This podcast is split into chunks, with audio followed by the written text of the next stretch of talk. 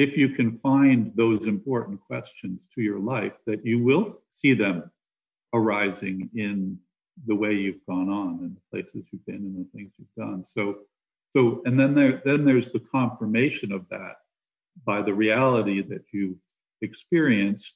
So you've brought a level of consciousness to a great you've brought from a great depth of yourself to a level of consciousness, something that really can uh, be brought forward, you know, every day.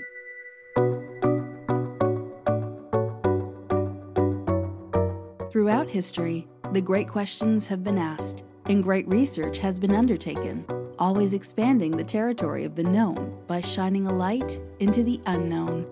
Where is that cutting edge today? And can a community of people from all over the world, each carrying their own unique journey of discovery, come together to inquire at the edge of purposeful evolution through conversation? At Portals of Perception, we think it is possible, and we hope that you will choose to be a part of this exploration. What we're trying to demonstrate here is the idea that if you're going to approach an inquiry, if you're going to approach anything, a good mindset is to not assume that we may be able to climb Mount Everest just from anywhere. We need to get to base camp. We need to make sure we have with us the right provisions. We need to make sure that we're fit. In other words, we need to engage in a whole preparatory work to create the scaffolding to embark on a journey. And we are still using the conversation today to substantiate that point, which is that you need to make the journey before you can make the journey. Join us for part one of this two part episode into Inquiries into Humanity's Future. Welcome to Portals of Perception, and welcome to Becoming Human, which is one of the portals we are developing in Portals of Perception. This is a portal where we inquire into humanity's future. And with me here today are Avshalom Peter, and Kyriaki. And we have some starter prompts developed by Kyriaki and Avshalom. And Kyriaki, could you start us, please, with the prompt from you? And again, the beauty of how you frame this, I asked you, what, how would you propose to start this inquiry? And this was a spontaneous response free of any concern of needing to shape the inquiry that is part of what we do in the process. So, where would you get us started? It's great to be with you. And um, I would, I am wondering whether we allow ourselves, and how often do we allow ourselves to be inspired and uh, to be encouraged and to encourage from our own brilliance but also from the brilliance of the other person or of the other nation, the other religion. And um, do we spend our whole lifetime, resources, energies, thoughts in forever in a perpetual fight and uh, in retreating and attacking? Or should we better spend our time and resources in forging an environment of cooperation, conversation, intercultural respect? And is that just a dream? Or can, can it be a pragmatic business plan, like those first humans that during and after the Second World War actually took the care to form UNESCO or the United Nations, trying to bring peace in the minds of men and women during a devastating war for humanity. And does it have to start outside of us? Or does it actually start from inside of us, from the way that we think? And how do we reprogram our mentality towards, and how do we educate ourselves, our loved ones, and the younger generations towards fostering ecologies of cooperation where anyone and everyone is important and can win. Great. So, seven questions in one. we wouldn't expect anything less from you. So, why would you frame the question in this way? Why are these important or framed differently? What propels these thoughts, these inquiries in you? How do you come about to the I'm seeking for the feeling, the energy that propels this inquiry? I mean, reality knocks on our door. For instance, the coronavirus, with all the craziness and the lucidity that it evokes. I think it's just a starter of what may also appear in the future. And it shows us that together we're stronger. So it feels that we're going from an era of charismatic leaders to charismatic teams, where cooperation is very important and where everyone has a part to play if he's at the right he or she is at the right moment at the right time. And the configuration of each nation and each religion and each person is important. It has a part to play. Okay. So giving you're offering a little more context to the formulation of the question. You're not fully revealing the the energy or the propelling sentiment, although it contains in what you are already offering and the energy that you bring to these inquiries. So so great. Let's hold this as one starter. And actually, my instinct is to ask Avshalom, what uh, inquiry do you bring to today? And then let's put that on the table as well, and let's let's play jazz with those two themes. Right. Okay. Uh, first of all, uh, thank you for the opportunity. When and if I turn my mind to think about the future, which is a challenging tasking because uh, we are now these days persuaded to live in the present. Um, many things turn up which range uh, in the spectrum between hope and fear. And I see that I am confronting from what I uh, see, hear, read, feel, uh, many scenarios that currently exist in the world that cover all this range. And um, a lot of them are fear based, which is something that needs to be addressed.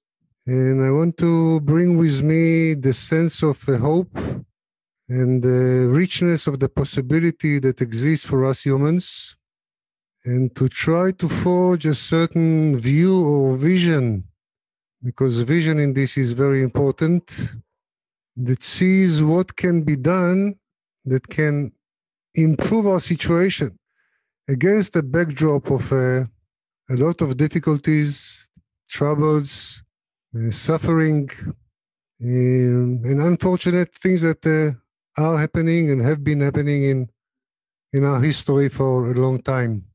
So it's basically hope and vision for a much elevated future than uh, that we can come up with. And your inquiry is how to begin to think and explore those possibilities with that range in mind the fear and the hope. Yes, indeed. Okay. So, a very uh, rich spectrum to begin with. And my sense is that the most productive way to do this is to embark on a journey because a true inquiry is not a destination. A true inquiry is a journey.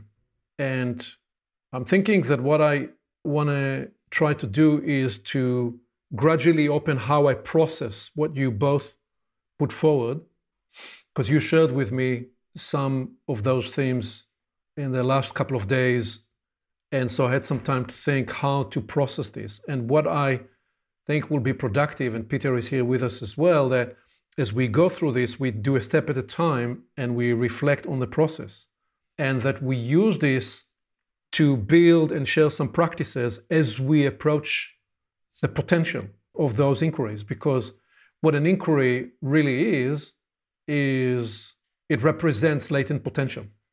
And when we embark on the journey that the inquiry summons us to, we are ultimately embarking on the journey of releasing and revealing that potential. My starter premise with any inquiry, especially inquiries like the, those you presented, is always that I'm I cannot assume, I cannot take for granted that I'm in the place where I am ready to embark on, on an answer. And I always have this working assumption that I need to do work in myself before the approach to response to the inquiry can be taken up. And there are three practices I often use.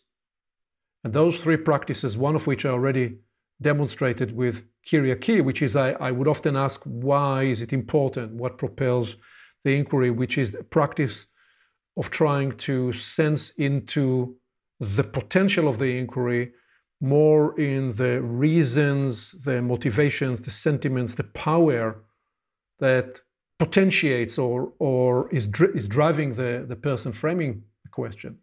So that one practice that we're already sensing into. But then there are two other practices, and what they're informed by, they are informed by two premises. The first premise is our friend, uh, always borrowed and inspired by our friend Albert Einstein, who said that we cannot solve our problems at the same level of thinking in which we created those problems. In other words, we have to embark on a journey to come to a different elevation or a different angle or create for ourselves a different vantage point from which to look at the problem because it is our level of process, level of existence, level of thinking that fashion the problem in the way we see it. That's premise one. The second premise is that before we can be prescriptive, before we can offer an intelligent response to any inquiry, we might need to be diagnostic in actually revealing more of what the case is, such that as we do so, that becomes the invitation for the intelligence that we are seeking, because we're not merely seeking to answer a question, we're seeking to invite the intelligence within which there may be various answers to those inquiries and promotions from Kyriaki about how can humanity transcend conflict and war and come into collaboration and cross pollination and operate at a higher level, which, by the way, if we can do that, we can answer some of the inquiries from Avshalom about the hopeful future rather than the fearful future, one in which there is actually sustainable, regenerative story of the future rather than a scenario that ends up in um, some kind of a terminating event for humanity and for the planet. So these are the, the two premises that often guide me in when a question is presented, actually taking a step back, staying with the question, allowing the question to percolate and, and ferment in my process before I launch into what might be a way to think about it. Now, the good news is I've developed this practice not as a philosophy student, I've actually developed this practice as a pragmatic consultant in the world of business. So, in a way, I have the validation that this approach works both on philosophical, spiritual, developmental inquiries and on real organizational, strategic, real life issues. And I can bring those two ends. Let me pause here just um, to provide you a space to respond because I'd, I'd like for us to, to do this in a collaborative way. And so every, every step that we make, in this case, I'm trying to instantiate the infrastructure of the process that I'm going to propose. And I share these two premises the, the Einstein provocation and the diagnostic versus prescriptive provocation to, in a way, reason why we're going to take the approach that we are going we're about to take. Let's see if anybody, any one of you, want to make any comment or response to that so far. Yes, I would, Aviv. It is very clear from uh, what you've quoted from Einstein that uh, changes need to happen in order for a different result to occur. And one of the biggest questions is what kind of changes are necessary to get a different result?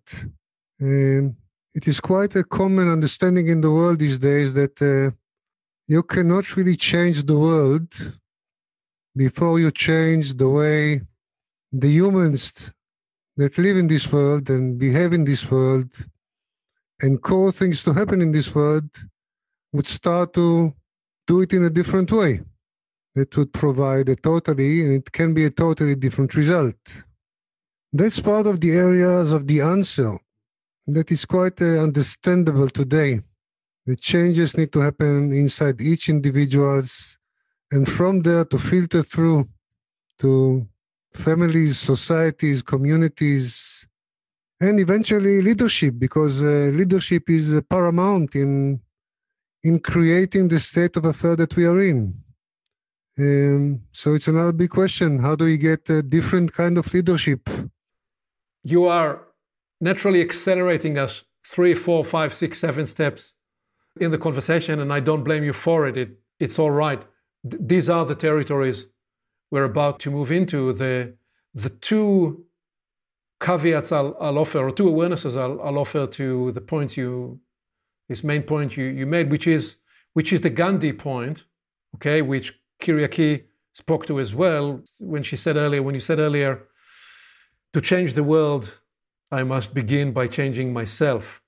The challenging awareness in what you're offering is indeed that many people will begin by resisting even the premise that they need to change anything about themselves. They would want the world to coalesce and conform to their set of values and beliefs. But so that is one of the problems we need to address. This is why I said we have to be diagnostic, because what you're surfacing is one of the challenges to face.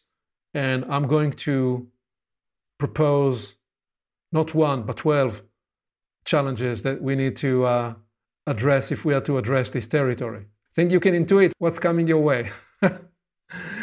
so, anything at, at, this point, Peter or Kyriaki, that you want to offer, just as we are, again, what we are trying to demonstrate here is a practice. The meta practice we're trying to demonstrate is the idea that if you're going to approach an inquiry, if you're going to approach a domain, if you're going to approach anything, a good mindset is not to assume that I may be able to climb the Everest just from anywhere. I'd, I'd need to get to base camp. I need to make sure I have with me the, the right provisions. I need to make sure that I'm fit. In other words, I need to engage in a whole preparatory work to create the scaffolding to embark on a journey. And I propose that journeying with an inquiry is a bit like that. And we are still in using the conversation today to instantiate that point, which is you need to make the journey before you can make the journey. To use what you framed, Avshalom, you need to ask what are the changes that need to take place before a change can happen. Same idea. Or we need to build the scaffolding before we can build the building. Same idea. I would add in the, uh, the thought that uh, having the right question is something that can take you quite a long way in your, at least in the, at any point in the journey. The right question is, is a good leader and teacher.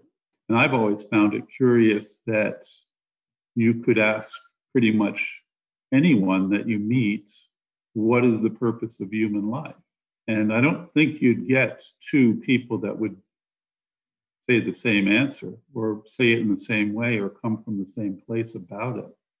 And so, as a civilization, it makes me wonder well, if we don't have consensus about that, why aren't we trying to find some consensus about that? Why isn't that, you know, when we look at why the stars, why the universe, how does the planet work, all these things, we rarely frame it in a way that, that would help explain our role in it or what we might be doing here.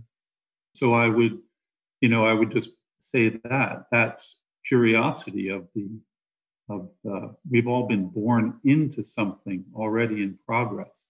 And so how do we understand that and, and our role in in that thing that will that was here before us and will be here after us? How do we understand that? It might help us in our time here to explore those places. Absolutely. So you launched us uh, straight into when I said there are two practices that I'd like us to uh, use as the approach road, as the infrastructure setting, as the scaffolding that we build for those two overarching themes from Kyriaki and Avshalom. The, the first practice is what you're launching us into, Peter. It's what I call permanent line inquiry. Okay, what's a permanent line inquiry? Permanent line inquiry is when you develop a question like the one you just framed what is the purpose of human life? What are we doing here on earth? And you can ask this in a variety of different ways. So it's when you develop a, when you develop an inquiry like this, and it becomes for you something that carries a, a potent desire. And you are developing an insistent passion about the inquiry such that it drives you and it's something that you're working on in the hope to unlock a mystery in the case of your question or solve a problem perhaps in the some of the other questions we already surfaced.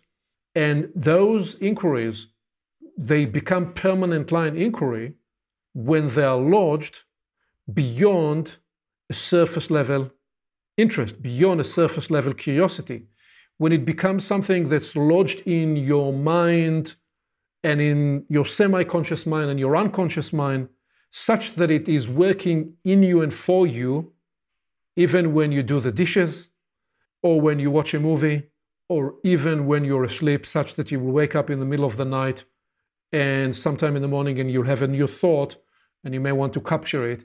That is an example of a permanent line inquiry. And I will propose that most of the great achievements we appreciate, whether it's a great achievement in art, whether it's a great achievement in science, whether it's a great achievement as a, of, of a leader, of a, an important figure in history, they were all propelled by some kind of permanent line inquiry. We mentioned already Gandhi. Gandhi was somebody who was inspired by a core permanent line inquiry, which was to do with it changing the nature of man and ultimately the permanent line inquiry of the future of India and the independence of India. Mandela, who was influenced by Gandhi, had his permanent line inquiry about the future of South Africa. Marie Curie had her permanent line inquiry. We already ma- mentioned our friend Albert Einstein. He obviously had his permanent line inquiry more than one.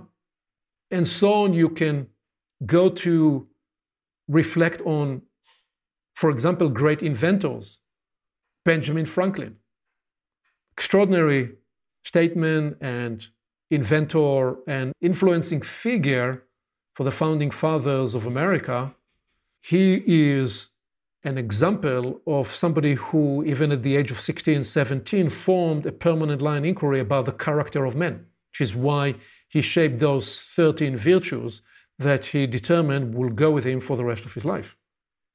Then, when you look at somebody like Thomas Edison, or you look at the Wright brothers, who just to name a few examples, a couple of examples, who pioneered and um, expanded the range of invention and innovation in, in variety of fields, they were inspired by their permanent line inquiries.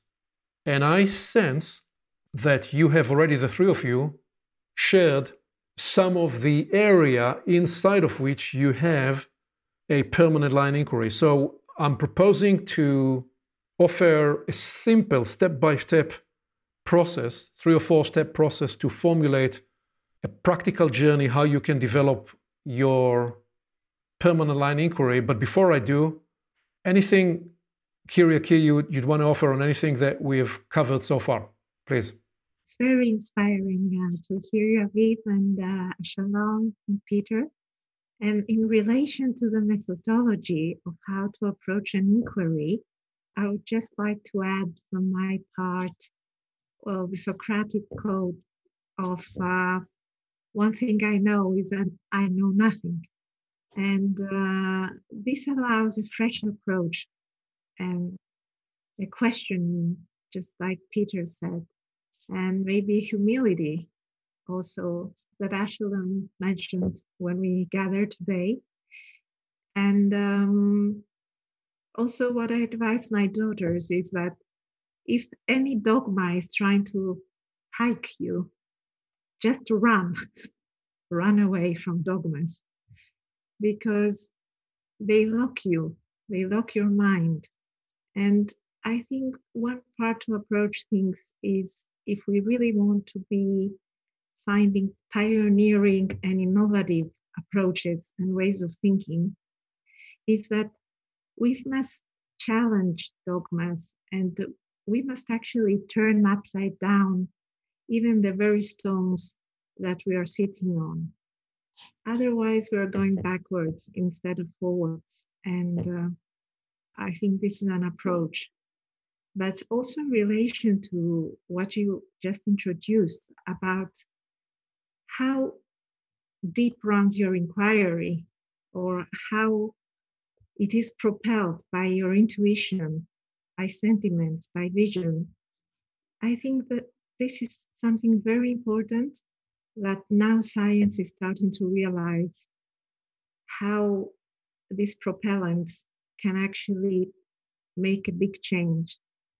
And not just science, also the business world and also education, entertainment, uh, medicine. It seems that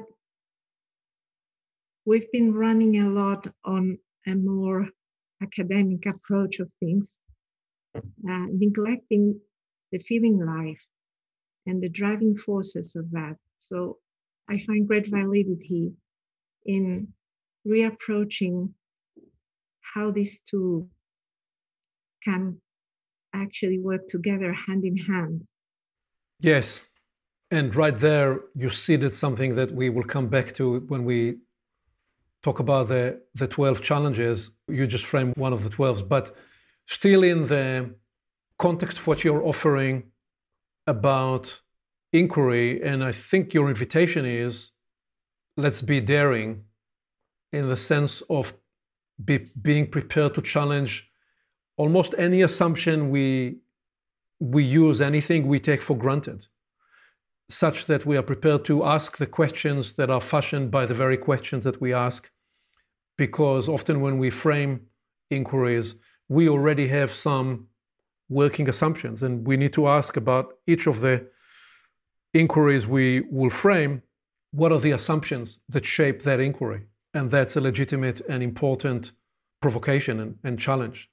So, here is what I'm proposing as a simple practice, because what we want to do here is approach the territory of inquiring into humanity's future, whilst we also offer practical briefs and practical tools and practices that people can pick up and, and use. And we already offered some. And what you just offered the Kyriaki about, well, first begin with a Socratic awareness that the one thing we know is that we either know very little or we know almost nothing. And that requires us to challenge the very ground we stand on. So here are the simple steps. Suppose, suppose somebody just join this journey with us now and they say, I don't know, it's first time I'm hearing about permanent line inquiries. How can I do this? What can I do with it? Well, step one is try to frame the broad territory or space of your inquiry. So, for example, in the sense of both your inquiries, you could say that humanity's future is the broad territory. And how to approach, how to think about humanity's future in a constructive and a productive way perhaps brings it a little bit more into focus. And perhaps the question from you, Kyriaki, is if I was to bring into it just a little more higher resolution, it would be what is a regenerative and an inclusive way for humanity to care for its future. And specifically, perhaps if we were to bring just a little more resolution with what you offered, what's a way to transcend conflicts, to transcend wars and subjugation, to find a redeeming, collaborative, co creative way for people to bring forward the best of each party such that we are building a unified or a unity based operating system that is working on a premise different than a zero sum imperative, one that's based on winners and losers. So that's a kind of trying to keep still a broad space, but bring some definition to the territory. That's step one. And so you have both done step one.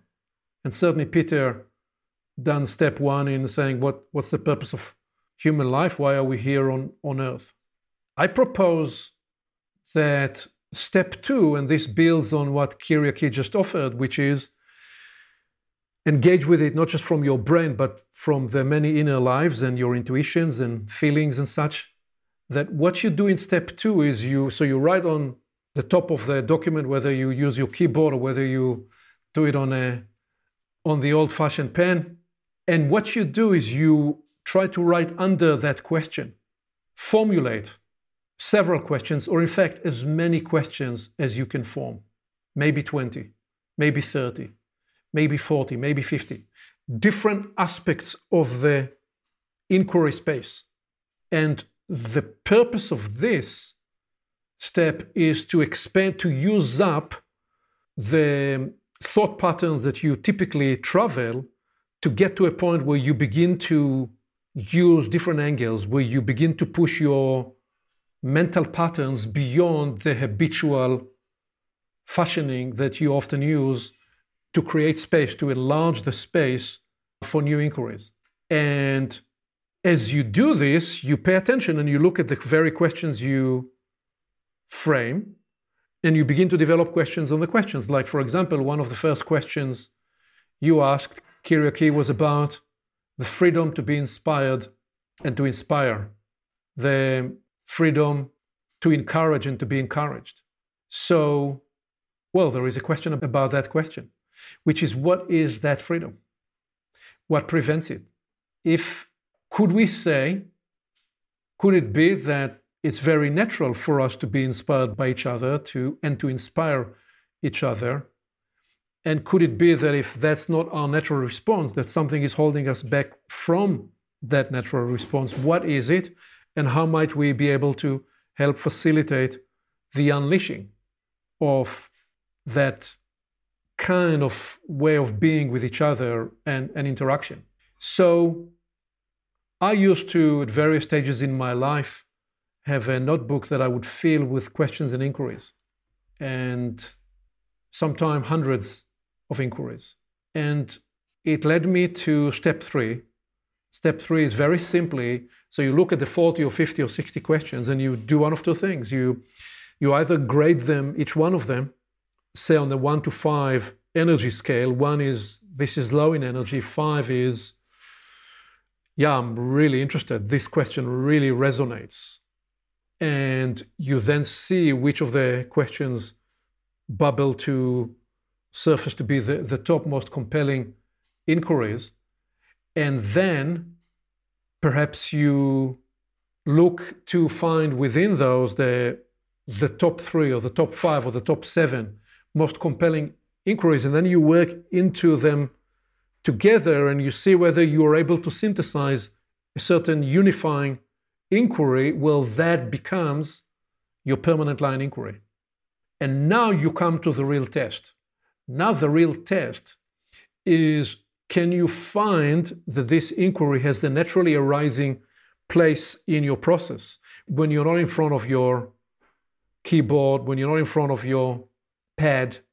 In other words, can you come back to it? Is it naturally arising for you in your various meditative, contemplative practices?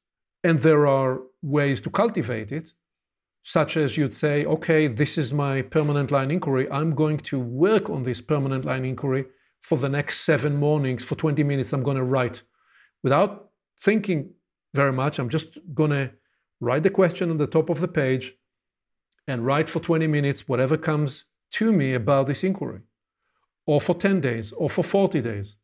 I've often done that. There was one year I even decided I would do it for 365 days, many, many years ago. I was young and a little more crazy than I am today.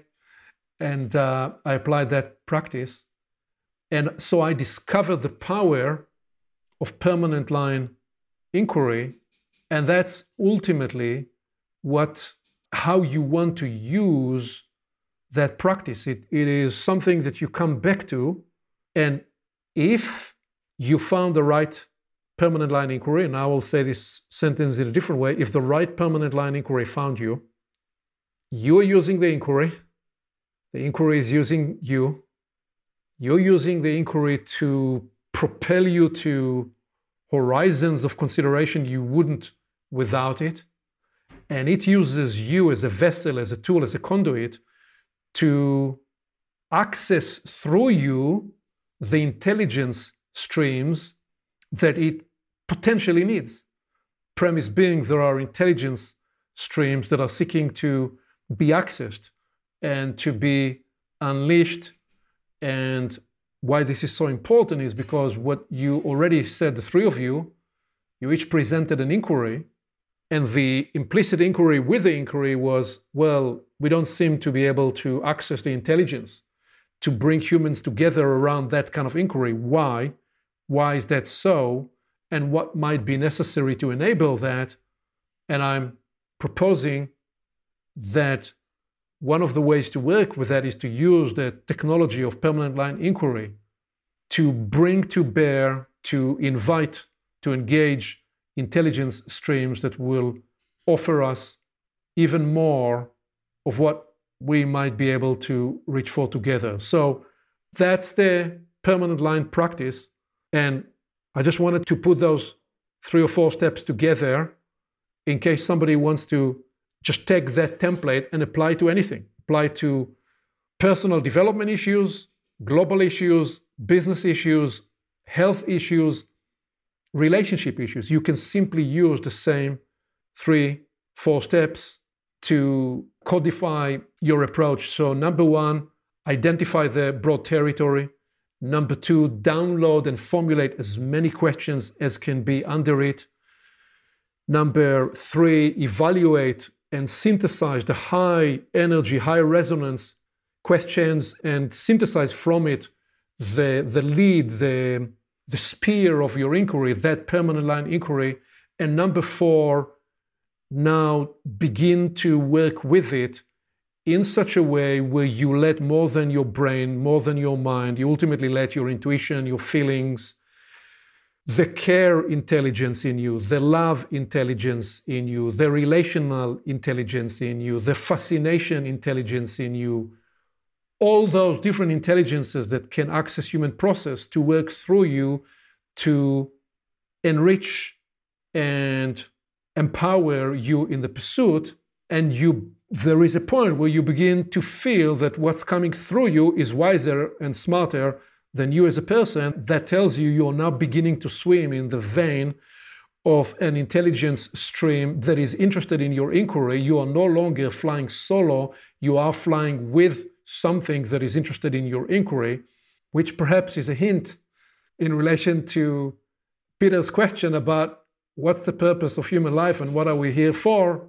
Could it be that we're here to, between other things, not to fly solo, but to swim with potent, interesting, elevating intelligence streams to create that kind of reciprocity with those potentiating more than human causing realms that that enable people to unlock the greater range of possibility that can be available for them, which we always feel and sense with anything that's truly inspiration, inspirational in the fields of art, uh, certainly music, philosophy, and even in, on the global stage in terms of uh, world leaders that, that inspire us. There is something about what they become a vessel for that compels us. And I'm proposing to think into it today in the context of intelligence stream that can join our process. So I said a lot there. Let me pause here and make some space for uh, anybody to uh, come on this. Yeah, I would just, I mean, that was a, a great template and, you know, so much in it. I appreciate that. And I would just say the same thing in a different way because the phrase that came came up in me is is if as a general question what is what is your question is there a question that everybody has or has had or in their life and i often find if i write say i write a question down and then say it's okay why do i like that and then i'll say okay well why is it important to me okay, why did I think that was a good idea? Or what does that take me to? Where does that come from? So I keep asking questions about the question to try and just kind of see where it leads, what it can uncover. And, you know, so maybe there's a kernel in there that that can be found at a deeper depth. And then then I would say, okay, well, where where do I see that in the arc of my life? Has it been working unconsciously in all these choices I've made and places I've gone. Uh, because I think if you can find those important questions to your life, that you will see them arising in the way you've gone on and the places you've been and the things you've done. So, so and then there then there's the confirmation of that by the reality that you've experienced. So you've brought a level of consciousness to a great you've brought from a great depth of yourself to a level of consciousness, something that really can uh, be brought forward, you know, every day. And when you are able to trace the inquiry through the arc of your life, it is true to say, factually true to say, that that has been a permanent line inquiry. It followed you, the line of your life, throughout the arc of your life, even in times where you perhaps before you formulated the, the question in a conscious way, it was still it was already active in you. And you have also demonstrated the practice in the way you, as the chief editor here in Portals of Perception, you, you had one question at the top of the homepage, even before we launched the site live. And after two or three months, you updated that question because you kept thinking about it and you changed, I think, just one word in that formulation. And it moved it from a question that resonated eight well i was using the, the five scale so let's not let me not bastardize my practice. You moved it from being 4.2 out of 5 to 4.6 or 4.7 i don't know if it's the 5 but it's somewhere up there and that's part of the practice yeah. continual search and continual refinement if i may david uh, alongside what you've just presented uh, the idea of a living issue, because I feel it's a, it's a potent term to bring into the territory. And I cannot in my life uh, think separately of a permanent line inquiry without the idea of a living issue, which in a way I believe comes first, because uh, all the great people that you mentioned uh, had a living issue about something, which gave rise in them to many inquiries. So I find this is very important to locate and, and keep alive in a life. Then the question just uh, follow. And one needs to uh, find a way to arrange them. And uh, another thing that I wanted to add is uh, we are used to looking at the great people as the source of the solution. another thing that needs to change is uh, all the great men have gone, now it's your turn. It's the personal responsibility and the capability of each uh, human to be part of the change, to be an active part of the change. And that's why the permanent line inquiry and the living issue of each individual is so important into any successful process. And you're obviously making that last point together with what you offered at the beginning, which is the sense of humility, rather than the sense of aggrandizement. Because we live in a time where you're right that all the great men and women that we know to quote their names in history are off the world stage. At the same time, we live in a time where the one of the great conundrums is that you have all the tools and the technology for people to become their own self-aggrandized version of whatever they think they are. And I know that's not what you're proposing. You're proposing more the idea that the royal and the noble property is not something that belongs to few, but is potentiated in each and every life once you become present to that essence on the inside. And that in fact, that's part of what we are seeking. So I see you are edging us to move towards answers, but I'm I'm holding the horses back here because I'd like to still introduce practice two, which will help us become, become more diagnostic. But I think Kyriaki wants to come in on something before we go there. Yeah, just to say how brilliant this practice is. And um, yeah, it's a very useful tool. And it feels like you start something and another intelligence kind of joins you. So, yeah, I often find that this happens, especially in creating something, that you start something and uh, if your inquiry, if you persist with your inquiry and you generate around it, it often happens that something else that you never thought about comes in. And uh, in relation to this, I want to say that it's interesting that behind every question, there is another question. And what gives birth to that question? What is the need that gives birth to that question? What form makes the conscious formulate it or put it in that language? What is the unconscious need that is causing, that is a causing factor? And then I suppose that once you touch upon this unconscious need, then a lot of things come to formulate a picture or an answer from your experience, from your childhood, from the film you saw, from the book you read, from something your mom told you or your grandmom told you 30 years ago. You know, a bit like uh, Hercule Poirot from Agatha Christie, that he he has all this information, and suddenly this becomes important to decipher a crime or something. So, yeah, information or knowledge that might seem uh, not important gets important and might be the exact key and the exact answer to your inquiry once you touch upon this core need. Well, that's exactly the reason why at the beginning, when you asked, frame the question, I asked why, what propels it.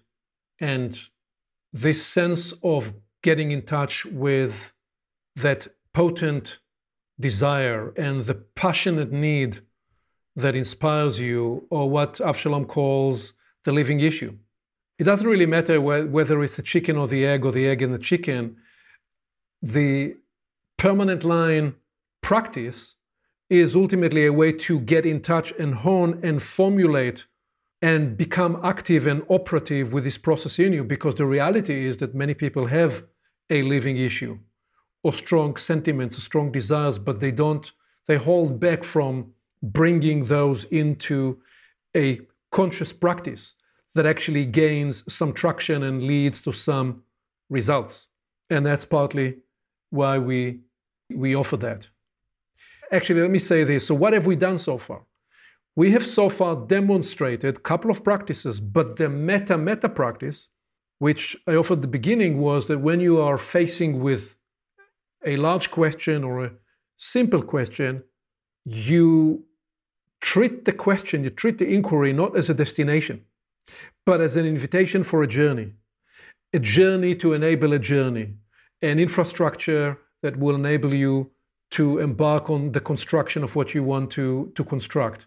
And so that's what we've done, first half of what we've done so far. And here I'd like to introduce the next practice, which is so often when I'm in facing a question, I will complement it with the reverse inquiry.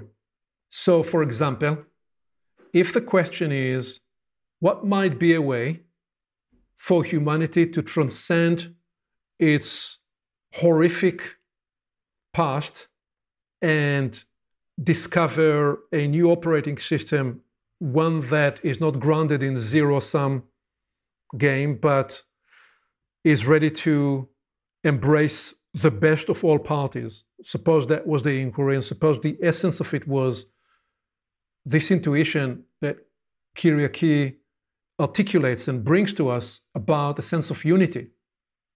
Then I would take this question and I would reverse the question and I would ask, okay, what holds us back from that actualization or that elevation? Or what stop situations must be released such or need to be transformed such that we will truly be able to access that future sense of unity? And by the way, I said at the outset that we are prepared to ask here inquiries that may come across naive on behalf of the toddlers of tomorrow because we assert the permission to be engaged in an inquiry in a cynicism free zone. We assert the permission of human life to be defiant, ferociously defiant of cynicism. Cynicism in the sense of curtailing the range of what we can dream about, what we can envision into, what we can explore. So I would ask a question like this.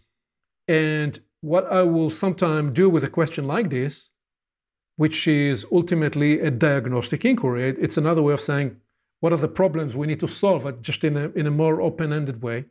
What I will often do is, you know exactly because you've seen me do this before and we are practicing it. And I let me bring this up you know what I'm going to bring up? I'm going to bring up, I'm going to be proposing that we use the technology that we call Loomwork. I've demonstrated on several other occasions Loomwork. So this time we will not do a step by step brief for Loomwork.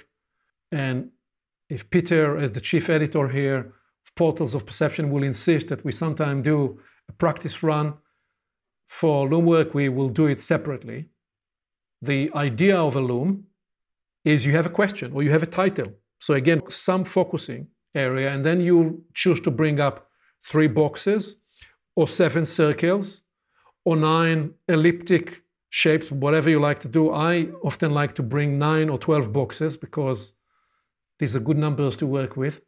And what that allows, it allows us to approach the journey free of the compression of a linear or chronological path. The premise being that human life is much more of an orchestra than one instrument. Each one of us, we're not a trumpet, we're not a trombone, we are a full orchestra.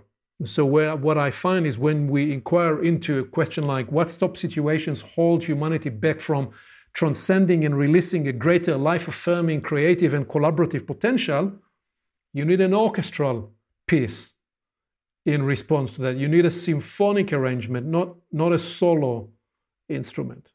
So you bring one box, but it feels limiting. So you bring three other boxes.